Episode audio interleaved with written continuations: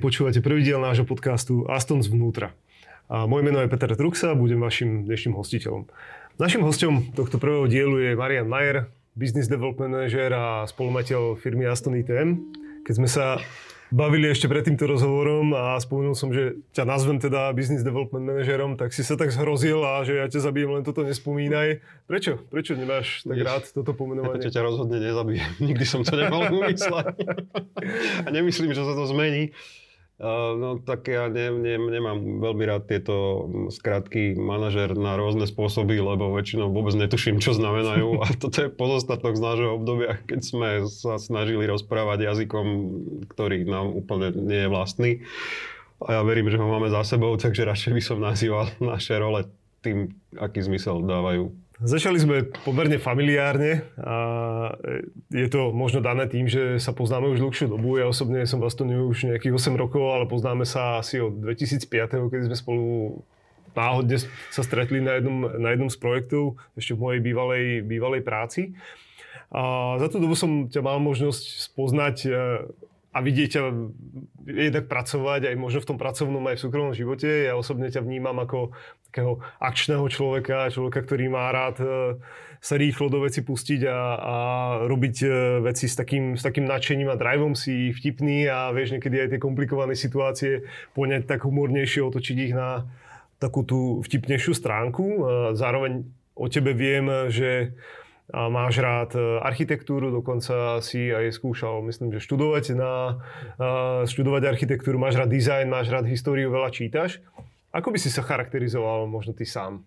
No, charakterizoval by som sa asi tak, že rád robím, čo ma baví. To je asi vlastné každému. A ty si už asi vystihol teda niektoré tie, tie momenty, že to, čo ma baví, je možno viacej tá vizuálna kreativita, ktorá aj v tejto firme začala tým, že áno, mám za sebou dva, dva semestre architektúry úspešne ukončené. A tejto firme som začal vlastne ako uh, kreslič web stránok a to je to, čo ma bavilo. A teda keďže táto firma rastla postupne do vecí, kde už kresličov web stránok túto prácu odovzdávala väčším profesionálom, ako som v tom čase už bol ja, tak som sa pustil aj do iných vecí a to sú možno nejaké vzťahy a, a budovanie vzťahov so zákazníkmi a s ľuďmi. A to je tiež niečo, čo ma baví a tam teda e, som akoby dodnes. Mm-hmm. Nielen akoby, ale úplne naozaj. Keď hovoríme firma, tak sa bavíme o spoločnosti Aston ITM. Tá funguje ak správne počítam, už viac ako 23 rokov a zaoberá sa vývojom softveru na mieru. Medzi klientov patria poisťovne, banky, veľké utilitné spoločnosti. S mnohými už Aston spolupracuje dlhšiu dobu, možno aj viac ako 10 rokov. Túto firmu si zakladal so svojimi spolužiakmi Slavom a Tarasom ešte počas vysokej školy a prakticky to bolo myslím ešte niekde v polovici 90. rokov. A čo ste si vtedy predstavovali, že budete robiť? No, mali sme vtedy, ak sa nemýlim, asi 19 rokov, bolo to v roku, ak sa nemýlim, 96 a, a bolo to v nejakom druhom alebo treťom ročníku a, vysokej školy. Keď sme už nabehli na ten vysokoškolský systém dostatočne tak, že sme ho zvládali a, s, a, s tým, že nám zostávalo kopec voľného času, No, bolo to v tých divokých 90 rokoch, možno, že v tom čase akurát náš aktuálny premiér písal svoju diplomovku, náš rok starší spolužiak.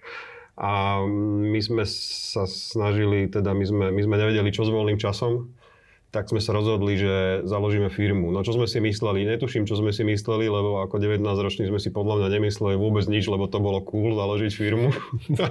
a vôbec sme netušili, čo ešte budeme robiť. A, takže sme sa hľadali nejakú tú dobu. A teda po skončení vysokej školy príde tá otázka, že kamoško, tak buď ťa to začne živiť, alebo, alebo, alebo začni, začni no, robiť niečo seriózne. Tak sme sa pokúšali robiť niečo seriózne a, a nakoniec teda z toho vypadlo to, čo som už spomenul, že sme začali robiť e, v tom čase weby, keďže to bola tá doba, keď vlastne tie weby začínali, začínala celá tá internetová aktivita aj, aj tu na. Takže to boli vlastne tie prvé začiatky, keď ja som niečo kreslil, a môj spoločník to lámal do, do podoby web stránky a takto sme vlastne začínali. Aké to bolo prijať prvého zamestnanca, keď ste boli taká veselá študentská parta? Alebo My sme to, no, aké to bolo prijať. Našim prvým zamestnancom bol náš kamarát, takže ono to nebolo, nebolo nejaké, nejaké neznámo, že s kým ideme pracovať a ani sme to možno v tej chvíli úplne nebrali všetci vážne, lebo sme netušili, ako táto firmička bude mať budúcnosť. takže sme proste robili, čo v danej chvíli nás bavilo a čo sme mali v rukách a takto nejako prirodzene to začalo a, a zhodov okolností uh, tento náš kamarát a kolega je s nami dodnes. Viac ako 20 rokov. Hmm.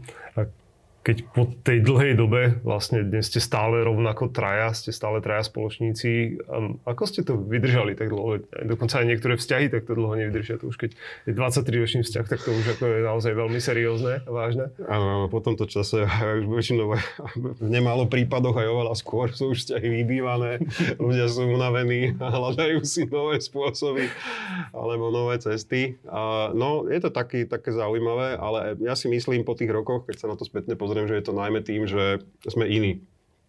Že sme iní, v podstate všetci traja sme iní. Mm-hmm. A, a že sme si dokázali nájsť e, miesto v tom našom podnikaní, ktoré má svoju, svoje vytýčené zodpovednosti, ktoré keď poskladáme dokopy, tak to funguje, tá firma funguje a ide ďalej, ale zároveň si nemáme také silné presahy, aby dochádzalo ku konfliktom, čiže v podstate máme ako keby trošku šťastie, také, že tie povahy si sadli. A možno aj to, že dlhodobo rešpektujeme to, že to takto funguje a nemáme tú ambíciu, možno aj s vekom už aj zmúdrený, uh, púšťať sa do vecí, na ktoré nemáme uh, tie správne predpoklady, a povahu a výbavu, ale naopak snažíme sa byť lepší v tom, v čom sme dobrí a naďalej sa doplňame. Tak ja si myslím, že je to pravdepodobne tým dlhodobým poznaním samých seba a tým rešpektom, ktorý k sebe máme. No a bol to proces, alebo ste sa už na začiatku tak profilovali, že ty si smeroval viac k tým biznisovým veciam, Slavo, možno nejakým technológiám? Na začiatku to bolo úplne prirodzené. Ja som chytil do ruky Photoshop a začal som tie weby kresliť a Slavo mm. chytil do ruky nejaký mm. tool a začal to proste rezať a poskladal z toho mhm. web stránku. Netuši, nepoznali sme sami seba v tom veku. Ľudia ešte nemajú, teda netvrdím, že nie sú ezoterické typy, ktorí už v 20 akože vedia, kto sú, kam kráčajú a tak ďalej, ale my sme tie typy asi neboli. Čiže bolo to prirodzené vyvinulo sa to prirodzene a teraz s pribúdajúcim vekom a s tým aj ako pracujeme so sebou a vo firme, že pre nás je veľmi dôležité momentálne, aby sme to poznávanie samých seba a tým myslím aj, aj, aj e, to sa týka aj tých ľudí vo firme a tej komunity, tak vlastne možno teraz si až uvedomujeme, že prečo to, prečo to tak dlho vydržalo, že je to dané niečím, niečím, niečím ako toto, o čom hovorím. Mm-hmm. Na tej ceste takého poznania a rozvoja sa, spoznávania sa ste zažili aj nejaké kritické momenty, alebo boli tam aj nejaké, nejaké také ťažšie chvíle? Určite áno. Mm, našťastie neprišlo teda k ničomu, čo by vyústilo až do nejakých, e, do nejakých spálených mostov a rozídených ciest. Ale áno, boli tam aj nejaké ťažšie chvíľky, ktoré sme možno v tej chvíli aj, aj nám privodili nejaké, to, nejaké tie vrázky na tvári, ale nejak sme to vždy prekonali. A možno, že vlastne, aby som teda, aby to nevyzeralo teraz tak čudne, že vlastne sme traja, ale rozprávame sa o mne a o Slavovi, tak to je ďalšia taká zaujímavá lekcia, že aj s tretím spoločníkom Starasom sme si vyprofilovali taký vzťah, že, že má, našli sme si ten, ten priestor na podnikanie tak, že má ten svoj priestor, ktorý nás už v tejto chvíli nie doplňa, ale diverzifikuje. To znamená, je, je nezávislejší, má svoj projekt, e, svoju firmu, ktorá nejakým spôsobom funguje spolu s nami. A opäť je to o tom, že dať ten priestor, nastaviť si nejak tie pravidlá a držať si ten vzájomný rešpekt a tým pádom to funguje v podstate aj medzi nami troma, nielen dvoma, takto dlhodobo. Mm-hmm. Viem, že ste v minulosti mali aj niekoľko ponúk na predaj firmy väčšiemu hráčovi a vždy ste sa rozhodli, že nie, že firmu si ponecháte. Prečo? Áno, bolo to tak. V podstate vždy to boli väčšie firmy, ktoré v nás možno videli nejakú tú, nejaký ten živší, agilnejší organizmus, ktorý im možno už chýbal a ktorým chceli oživiť to svoje podnikanie. Samozrejme, ono to vždy taká lákavá predstava, že to znamená, že ako predať, znamená, že, že je tam nejaká ponuka finančná. Na druhej strane, keď sme si potom predstavili, že dobre, a, a čo potom, hej? Lebo tu sme, tu sme vybudovali niečo, čo je pre nás, myslím si, že nebudem patetický, keď poviem, že viac ako len tie peniaze. Tak sme sa vždy, vždy zastavili na bode, že no dobre, ale to, čo robíme, nás baví. Tí ľudia, s ktorými to robíme, tak, eh, tak ich nechceme opustiť a nechať ich zožrať nejakou korporáciou a zároveň to s nimi chceme ťahať ďalej a máme ešte nejaké svoje ambície, čo všetko by sme chceli dosiahnuť, alebo z toho, čo nás baví, kam ešte chceme ísť. A teraz uh, s nejakým balíkom peňazí začať z bodu nula alebo nebodaj ísť do niečoho iného, nemá to zmysel. Proste to pokračovanie toho príbehu vždy zvíťazilo nad tým krátkodobým exitom. Mm-hmm. Sa trochu k téme Astonu. Aston rieši custom development. Ako sa dnes e, dokáže softwarová firma, ktorá rieši vyslovene custom riešenia pre veľkých hráčov presadiť na trhu? Je tu silná konkurencia. Čo je to, čo dnes dokáže takúto firmu hnať? To je zaujímavá otázka, ktorá by vyžadovala asi nejakú lepšiu analýzu ako spontánnu odpoveď. No ako je to u nás? čom si myslím, že je naša silná stránka, je tá silná zodpovednosť voči tým klientom a zároveň to, že je tu partia ľudí, ktorých to budovanie softwarových riešení jednoducho baví. A to znamená, že majú aj drive po tom, že skúmajú nové veci, skúšajú nové veci. A to nie len čo sa týka technológie, aj čo sa týka postupov Čiže či to už je to vymakanie toho, toho agilného prístupu, ktorým už roky pracujeme a s ktorým experimentujeme, do ktorého intenzívne zaťahujeme tých zákazníkov. A u tých, ktorí sa nechajú a majú tú dobrú vôľu, tak to začína fungovať a oni sami vidia, že, že im to prináša viac. A, takže až teda po to, že sa snažíme byť dobrí aj v tých odvetviach, čiže či už to je, je ten finance alebo, alebo tie utility, tak snažíme sa rozumieť tomu, poznať alebo byť trošku v obraze, čo sa tam deje, kam to smeruje a tým pádom byť naozaj partnerom v tom podnikaní tomu zákazníkovi a nie len tým e, prvoplánovým dodávateľom, ktorý spraví, čo oni povedia a keď to náhodou je zle, tak oni len pokrčíme plecami, však vy ste to chceli. Toto nie je ten typ dodávateľa, ktorý, ktorý, ktorým chceme byť. A ono to potom aj, aj sa prejavuje v tom, že aká sme vlastne firma. Že tých zákazníkov, ktorých máme, nie je ich možno veľa, ale máme ich naozaj, ako si už spomenul, mnohých viac ako 10 rokov a robíme pre nich veľmi kľúčové veci a dá sa povedať, že aj rozširujeme častokrát tu naše pole zodpovednosti toho, čo pre nich robíme. Čiže tie dlhodobé vzťahy, to je, to je to, v čom sa to potom prejaví a na tom tá firma stojí a padá. Tento podcast nahrávame v čase nadbiehajúcej druhej vlny korona pandemickej krízy. Ako to zatiaľ Aston zvláda? My sme, my sme už e, ďaleko pred koronou pracovali s e, modelom vzdialeného, vzdialenej práce v tímoch. Nie tak masívne ako dnes, ale už vtedy sme mali proste kolegov, ktorí boli v režime, že pracovali vzdialene. A keď teda prišla táto situácia, tak to, to, čo sme spravili, je, že sme vlastne do tohto režimu dali všetkých. Čiže technologicky sme to mali do značnej miery ako keby už odskúšané a čo je dôležité, že tie podmienky na prácu boli vytvorené. To znamená, mali sme tie nástroje, e, ktoré podporujú tú tímovú prácu aj vzdialenú. Mali sme tie ceremónie a, tie spôsoby práce, ktoré umožňujú takýmto spôsobom fungovať. Čiže to, čo sme urobili, že sme to vlastne preniesli do toho, do toho digitálneho vzdialeného prostredia. A zafungovalo to veľmi dobre. Hej, to znamená, že tá naša produkcia ostala vlastne nedotknutá a, a my sme boli schopní tým zákazníkom dodávať v podstate bez nejakého výpadku to, čo sme im slúbili, že im dodáme.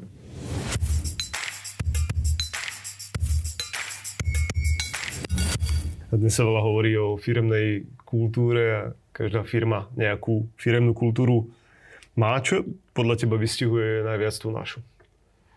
No, k tomu, tejto téme sme sa ešte nedotkli a pritom je to v podstate asi to najdôležitejšie, čo sa touto firmou nesie za posledné roky. A to je vlastne to, že sa snažíme budovať tú firmu ako slobodnú firmu ja si myslím, že ono to, tie predpoklady na to už máme dlhšie, že toto nebolo tak, že jedného dňa sa rozhodli, že a toto sa nám páči a taký to budeme, ale že tie nejaké osobnostné a hodnotové predpoklady si nesieme už dlho A toto bol nejaký koncept, ktorý vlastne, do ktorého nám to, nám to jednoducho zapadá. A znamená to v podstate to, že tá firma nemusí byť kruto organizovaná z hora, direktívne, tvrdo, cez e, pyramídové e, škatulky a nálepky typu Business Development Manager.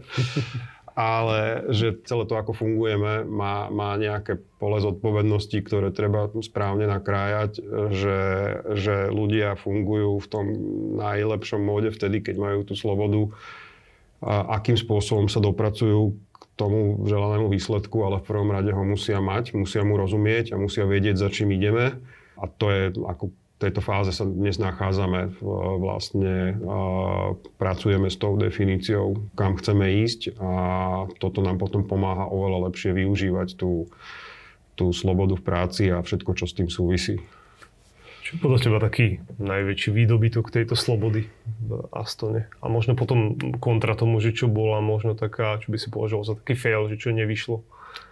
Najväčší výdobytok, pre mňa je najväčší výdobytok to, že ja do tejto firmy chodím rád a v prvom rade kvôli ľuďom, ktorí tu sú. To je pre mňa najväčší výdobytok, lebo, lebo možno, že je to bežné, ale možno nie, ale možno, že nie úplne každý sa každé ráno do práce teší, ale v podstate tej celej komunity tých ľudí za mňa ide, ide, ide niečo, čo, čo ma ťaha do toho pracovať s týmto týmom. A takže pre mňa je najdôležitejšie to, že, že toto je komunita, práca alebo prostredie, e, v ktorom chcem pracovať a istým spôsobom mi to dáva nejakú energiu, takže to, toto je pre mňa úplne to základné. No a potom tá práca samotná, to už je, to už je samozrejme ďalšia oblasť, ale keď si sa pýtal na prvú vec, tak to je, to je asi to, čo by som vystihol alebo to vypichol. Keď sa bavíme o slobode a otvorenosti, a ty si to tak pekne opísal, ako to vnímaš e, v Astone. Vieš ísť ešte možno hlbšie e, v tejto, v tejto téme a možno nám ešte viac povedať alebo našim poslucháčom o tom, že ale možno o nejakých konkrétnych veciach, ktoré sa tu dejú, ktoré reprezentujú tú slobodu. No, tá sloboda je daná, asi, asi je ten prvý atribút, o ktorý by som sa oprel, je otvorenosť. Čiže musíme byť transparentní a čitateľní pre všetkých. A toto je niečo, čo, čo tu už nejakú... To je, je to tu dlhú dobu a za posledné obdobie rokov s tým aj celkom intenzívne pracujeme. Inými slovami dávame, vytvárame nejaké platformy na to, aby tie informácie boli transparentné, boli dostupné, aby boli vysvetlené, aby im každý, kto, kto má záujem, aby im porozumel.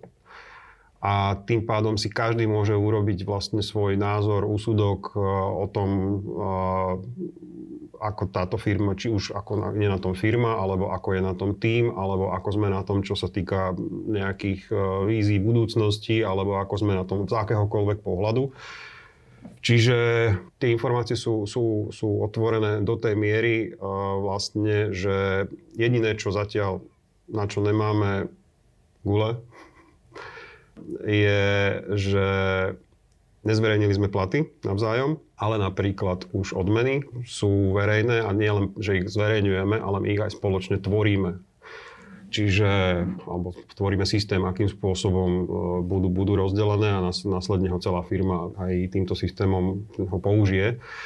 Inými slovami, na tejto otvorenosti to stojí a padá a keď teda hovorím o tom, že musí to mať nejaký, nejakú platformu, tak tým myslím to, že v nejakej podobe, najčastejšie digitálnej, sú tie informácie dostupné, ale Zároveň robíme nejaké firemné ceremonie, eventy, napríklad aktuálne každotýždňové už raňajky, na ktorých prezentujeme napríklad ekonomické výsledky firmy za minulé obdobia, aj čo sa týka nejakých predpovedí.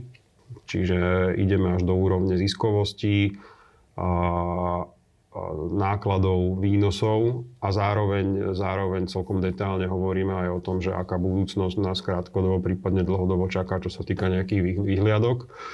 Takže to je len taký príklad toho, že naozaj každý človek a na tie raňajky chodí takmer každý tu navie, ako si tá firma na tom stojí a keď si stojí zle, tak to proste je vidieť na tých raňajkách a, a všetkým je nám jasné, že proste ideme zle a musíme niečo urobiť A keď ideme dobre, tak zase každý to vidí, že proste máme, máme takýto stav a, a firme sa darí.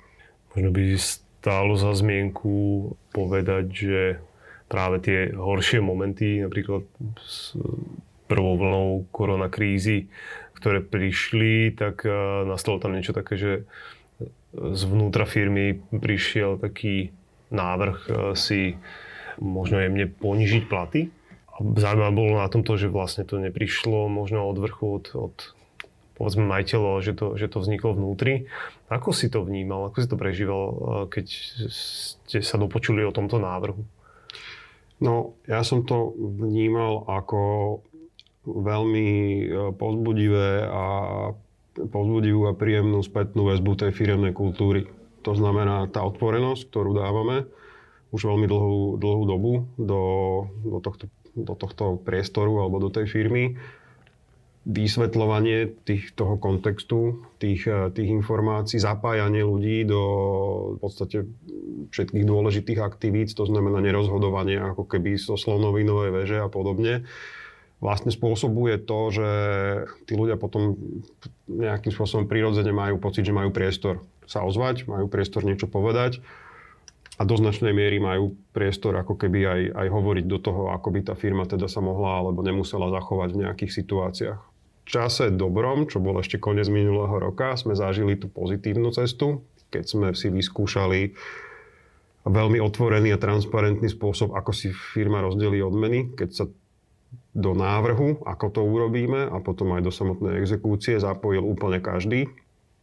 A bolo to transparentné aj, aj s výsledkami.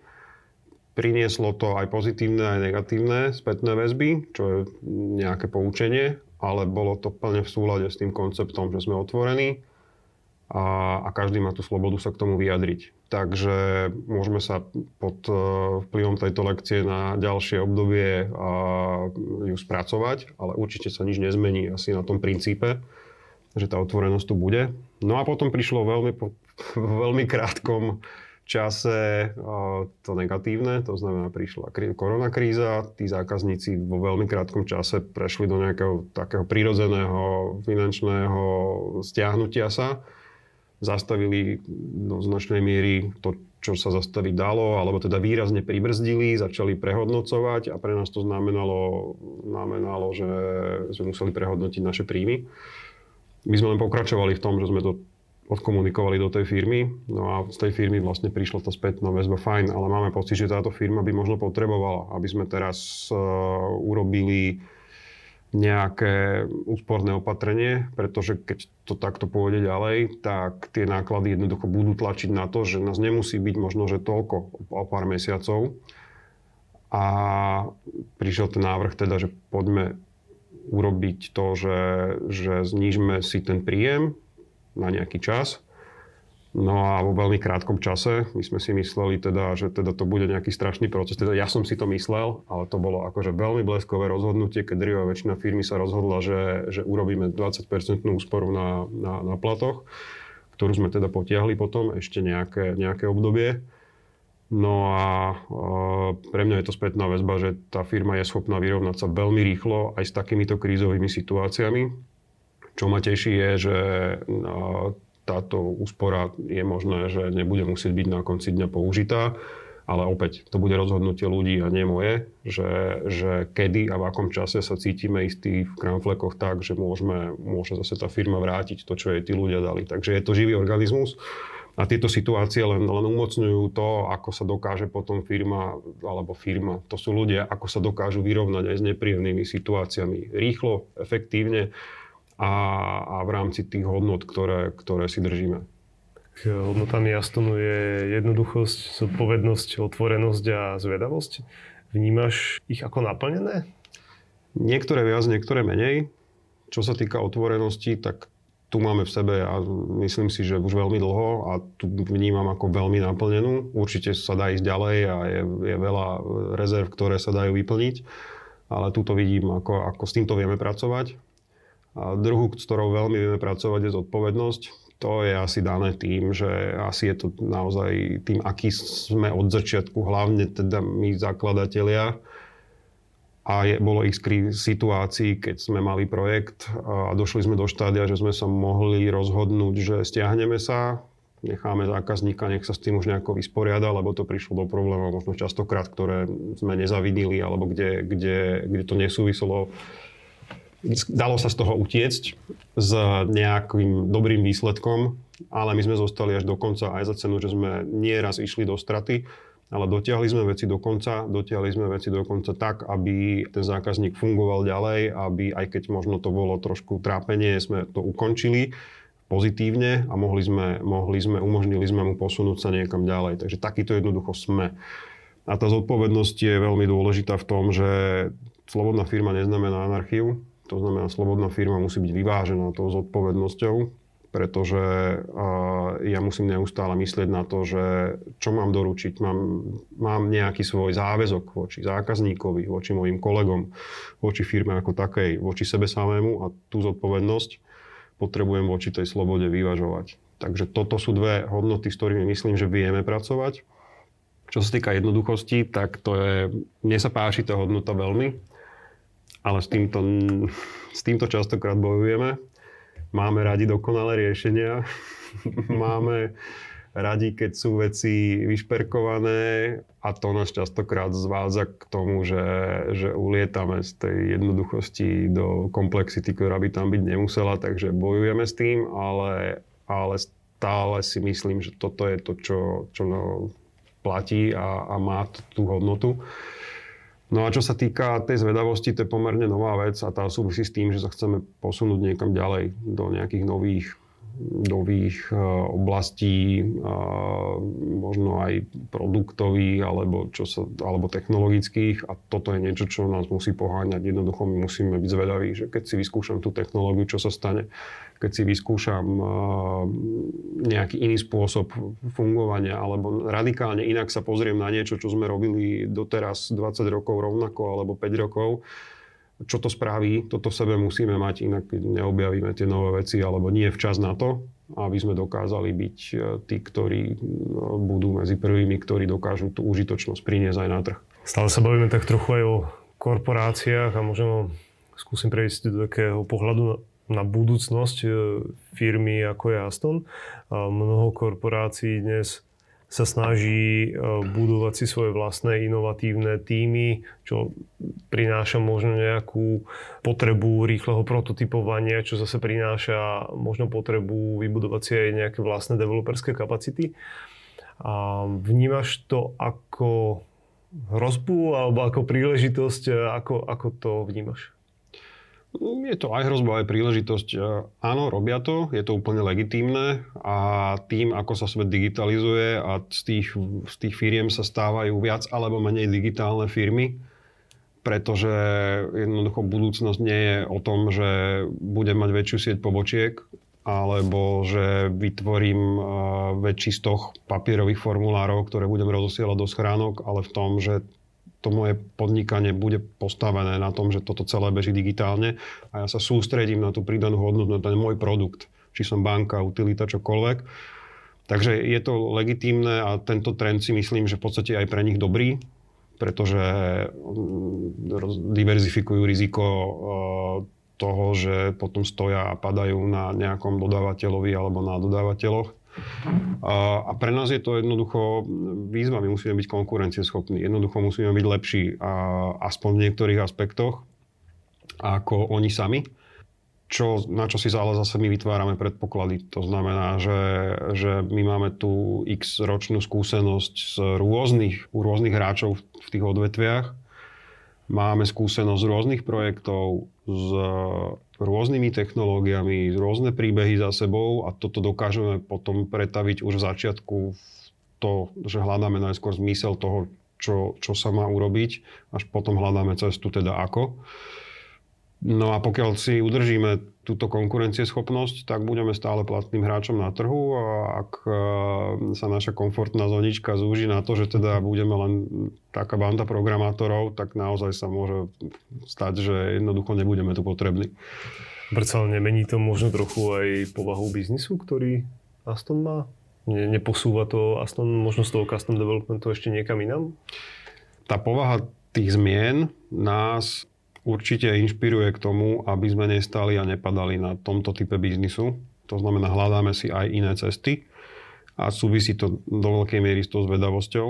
To znamená, že je tu dosť ľudí, ktorí majú ten drive objavovať nové technológie, pozerať sa na veci inak a to, čo sa doteraz robilo nejako, tak uh, urobiť spôsobom, ktorý dneska je možno ešte prudko technologicky krehký a laboratórny, ale možno, že za 2-3 roky sa to stane štandardom. Takže vďaka, že takíto ľudia a táto energia vlastne v tejto firme je, No a tým pádom sme schopní generovať nejaké nápady do podoby až nejakých pokusov, ktoré, ktoré nám ukazujú, že, že či je to len ďalší fail, alebo či už sa blížime tomu, že by to mohlo byť v, v praxi využiteľné. No a zase tá báza zákaznícka je, je o tom, že sa snažíme pýtať sa, zisťovať a, nachádzať ten prienik s realitou.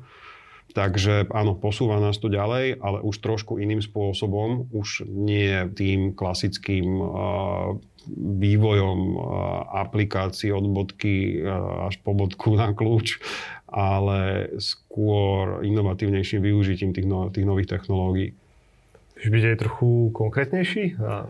A určite áno. A jedna z technológií, ktorá nás zaujala v súvislosti aj s, tým, s tými segmentami, s ktorými robíme, je machine learning kde napríklad prišla myšlienka, ako by sme mohli týmto spôsobom nahradiť niektoré klasické papierovo, manuálno, analógové procesy.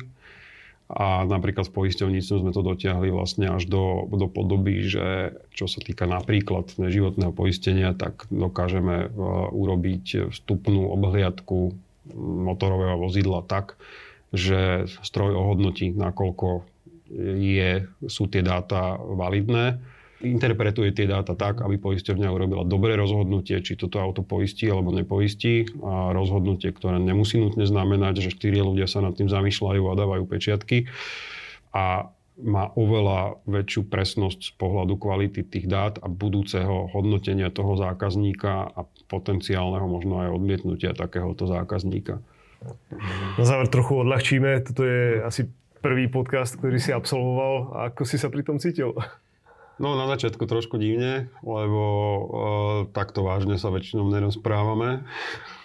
ale, ale potom si ma svojimi otázkami dokázal uh, uvoľniť, takže už som rozprával len veci, s ktorými sa stotožňujem a súhlasím s nimi.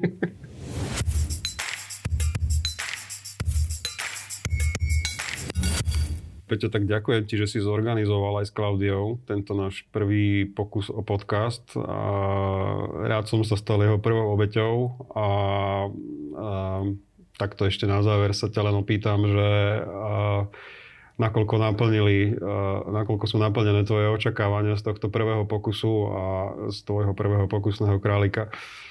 Ja si myslím, že sa to vyvíjalo približne asi tak, ako som očakával.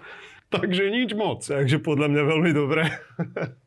podľa veľmi dobre, myslím, že sme to zvládli a je to veľká škola potom pre ďalšie podcasty. Ja dúfam, Už že... som sa zlakol, že ideš povedať, je to veľká škoda. nie, to nie, nie je to škoda, je to veľká škola a ja dúfam, že naši poslucháči si nájdu čas a vypočujú si nejaké naše ďalšie podcasty, ktoré určite budeme pripravovať. No ja ti každopádne tiež veľmi pekne ďakujem, že si, si našiel takýto čas na takýto prvý rozhovor, náš vzájomný a prajem ti ešte pekný deň. Podobne Peťo, ďakujem a pekný deň.